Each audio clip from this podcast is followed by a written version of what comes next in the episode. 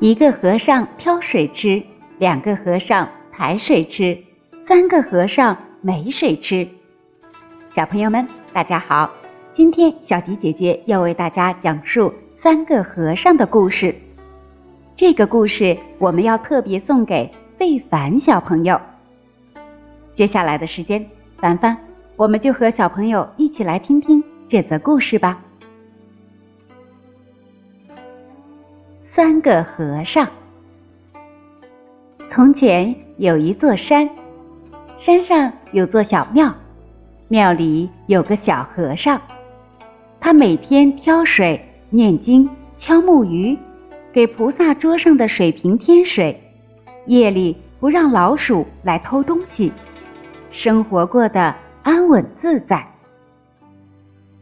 不久，来了个胖和尚。他一到庙里就把半缸水喝光了。小和尚叫他去挑水，胖和尚心想，一个人去挑水太吃亏了，便要小和尚和他一起去抬水。两个人只能抬一只桶，而且水桶必须放在担子的中央，两人才心安理得。这样总算还有水喝。后来又来了个瘦和尚，他也想喝水，但缸里没水。小和尚和胖和尚叫他自己去挑，瘦和尚挑来了一担水，立刻独自喝光了。从此谁也不挑水，三个和尚就没有水喝，大家各念各的经，各敲各的木鱼。菩萨面前的净水瓶也没人添水，花草枯萎了。夜里老鼠出来偷东西，谁也不管，结果老鼠猖獗，打翻烛台，燃起大火。三个和尚这才一起奋力救火。大火扑灭了，他们也觉醒了。从此，三个和尚齐心协力，水自然就更多了。三个和尚这个故事告诉我们什么寓意呢？办一件事如果没制度做保证，责任不落实，人多反而办不了事。三个和尚为什么没水喝？因为三个和尚属于同一种心态，同一种思想境界，都不想出力，都想依赖别人，在取水的问题上互相推诿，结果谁也不去取水。以至于大家都没有水喝。